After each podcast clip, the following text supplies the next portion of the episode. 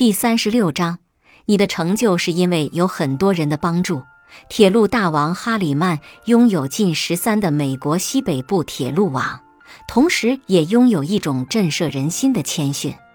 甚至连他的好朋友多年以来都一直以为他只是一个稍有点业绩的经纪人，直到后来，他的朋友才在无意中了解到了他的成就。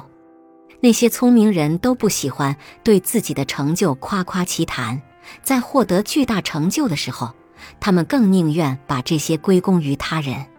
也正是因为这种谦虚，他们才能够笼络更多的人心，使得自己的缺点有合适的人来弥补。赫金斯是一名优秀的执行官，后来当上了美国芝加哥大学的校长。那个时候他才三十岁，可谓年轻有为。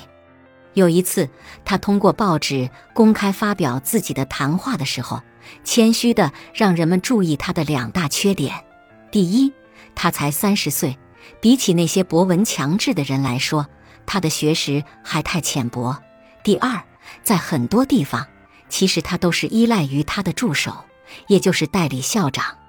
正是因为他谦逊的承认了自己只是芸芸众生中的一员，还有很多缺点，这个世界上有很多人比他强，他需要那些人的帮助。所以，在他开始新事业的道路上，有很多人愿意和他站在一起，更有效地克服了很多困难。明尼波利斯西北国家银行主席戴克曾经说过：“一个成功的人身边总会有很多有着坚强意志的人。如果这个成功的人怕这些人危及他，而没有重用这些人的话，那么就没有资格成为一名领袖。”他的事业也不可能获得成功，光是靠一群只知道逢迎的人来做事是不行的。因此，在一个蒸蒸日上的组织里，应该让那些有能力的人做出一些重要决议，而不要管他们位置的高低。如果不是这样，你将听不见真正有利于你的声音。